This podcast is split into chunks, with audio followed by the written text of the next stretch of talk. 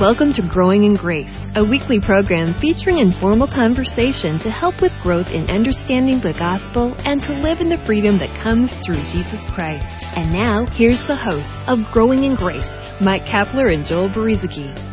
Welcome to Growing in Grace. I'm Mike Kapler along with my friend Joel Brueseke. Thanks for listening again. It's always great to get together and just talk about God, uh, kind of in a an unreligious sort of way, very conversational. We're very informal here. And uh, we'll, we'll tell you right up front, man, we don't know everything, but it is fun to talk about the revelation of this uh, this gospel of righteousness that we've been given through Jesus Christ. And Joel, um, here during these hot summer months, uh, you and I probably sitting inside of some air conditioning here right now. We're we're in the 90s where we live here in Iowa. Uh, Joel and I work with a, a radio station uh, based out of Waterloo and Cedar Rapids, Iowa. It's a contemporary Christian music station, but we both have a, a huge uh, similarity, a connection that we've made with each other through the, the grace of the gospel, and hopefully we can we can make some new friends out there as as we uh, talk on our program today, Joel. Well, Cap, um, first off, you said it's not like we know everything, but there was a time when I did know everything, and then I came to know Christ. I came to Christ at, at a in my younger twenties. I was at an age where coming out of your teens where you a person thinks they know it all. But you come to know you come to know Jesus Christ, you get into Bible study, you start learning about God. The more you learn about God, it seems the more you realize you don't know anything. And so that's kind of where we're coming from. We just, you know, we we, we study, we we love to study, we love to talk, we love to learn about the grace of God. You know, God is such a it's so big, so huge that we could never claim to know it all. So we're just talking. We're just uh, we're just here to uh, to talk with each other and and see what we can come up with. Well, and sometimes we may offer a perspective, uh, not to be overly dogmatic about it. You may agree or disagree with it, or it might be something that uh, we all need to put on the shelf and, and look at later on. Because I, I think you know being open-minded is is an important thing when you come to the conclusion that we don't know everything.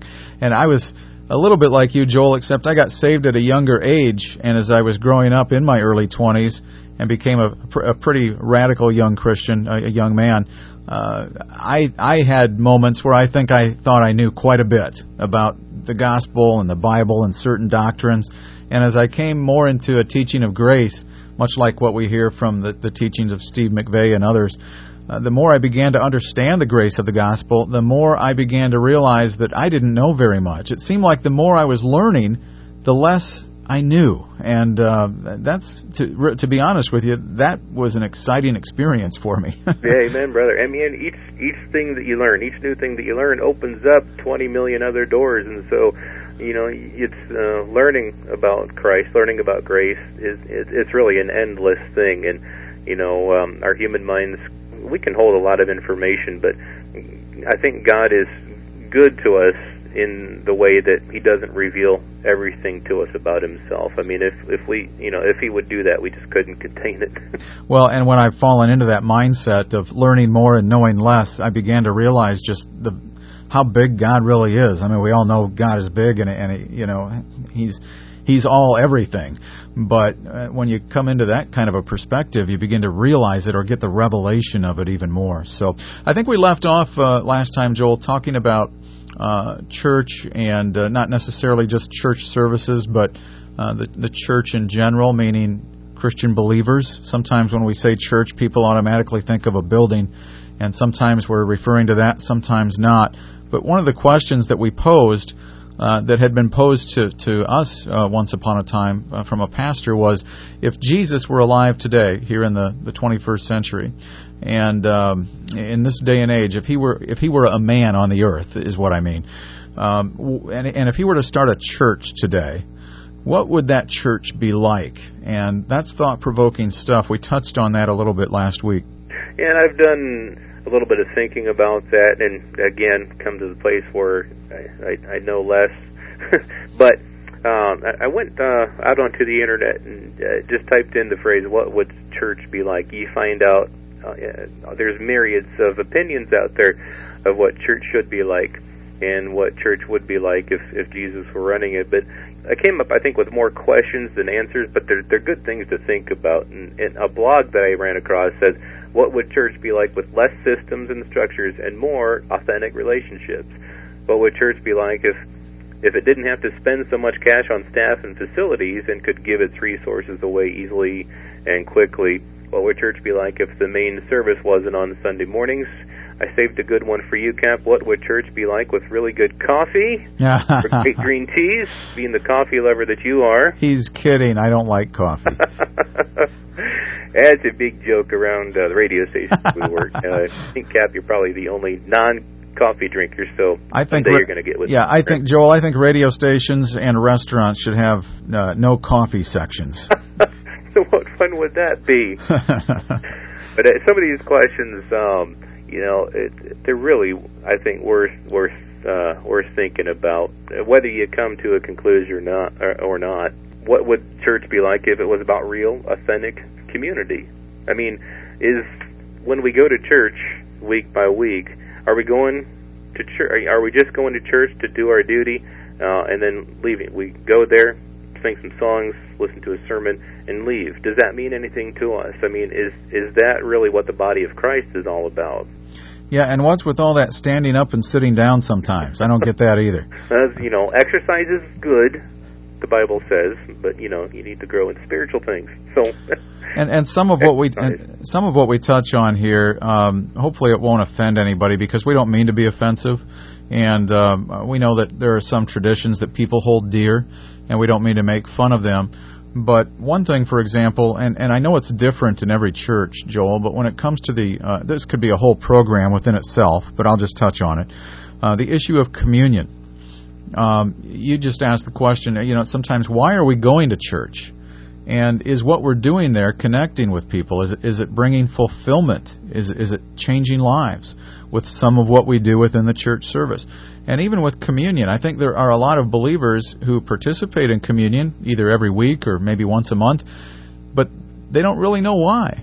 What's it for? Why are we doing this? And I think even communion, to some extent, in, in some of our church services, has been religiousized, and we miss the whole point of it when you think about what communion, when Jesus instituted communion, so to speak, he, you know, he was sitting down uh, at a meal. I mean, the people he was sitting down at a meal with had no idea that you know from that time on in churches every every week or in a lot of churches the first Sunday of the month or or whatever they were going to sit there with a wafer and a cup of grape juice and some churches symbolically break the little wafer and eat it, and then and then drink the juice and think nothing of it.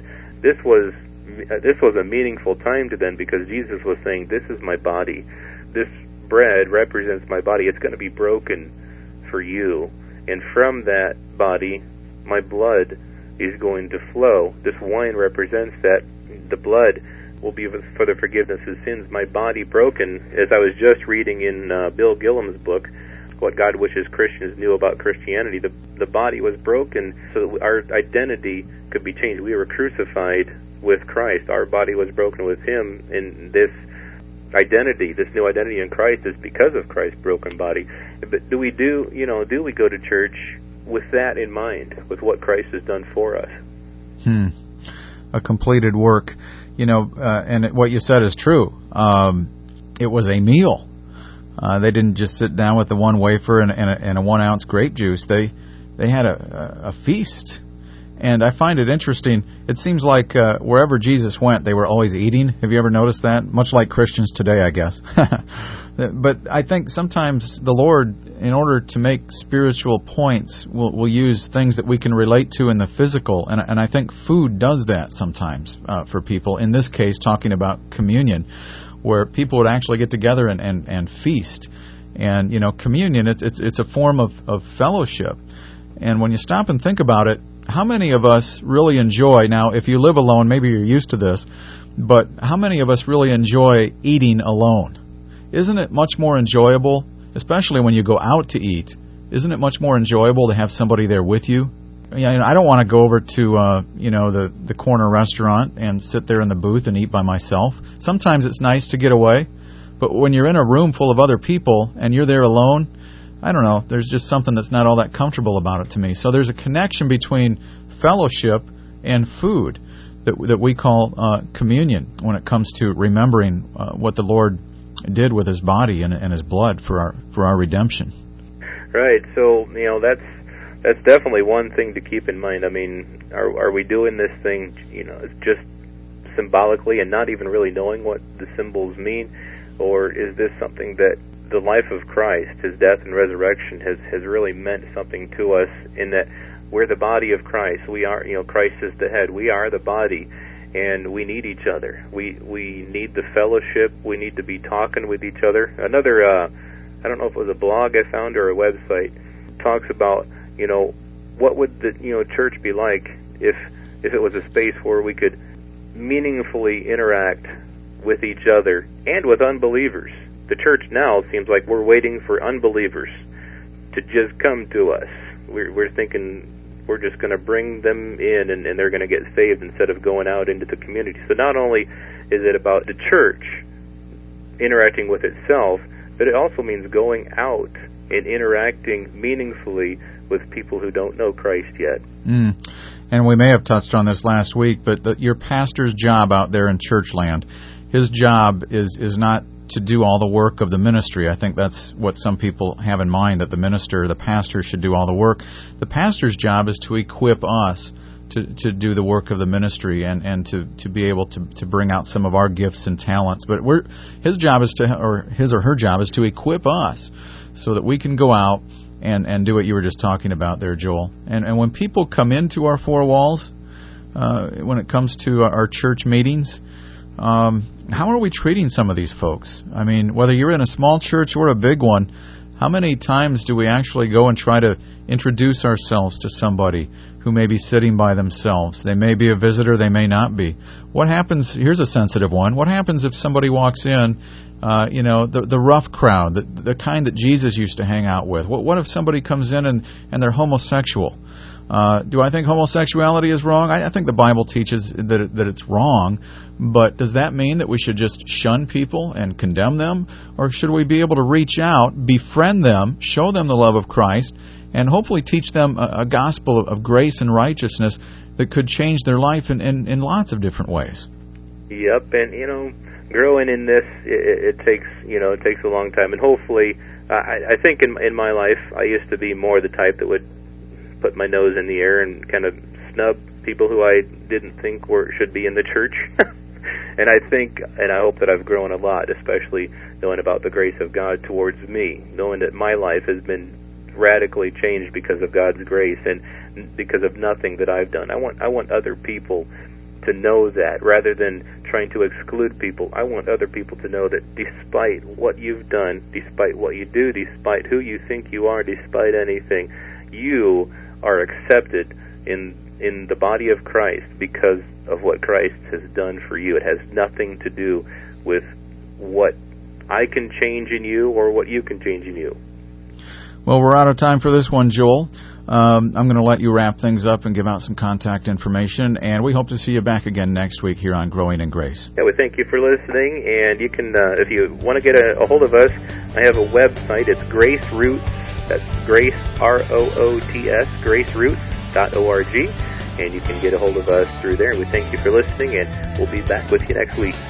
You've been listening to Growing in Grace with Mike Kapler and Joel Brueseke, a weekly program featuring informal conversation to help with growth in understanding the gospel and to live in the freedom that comes through Jesus Christ.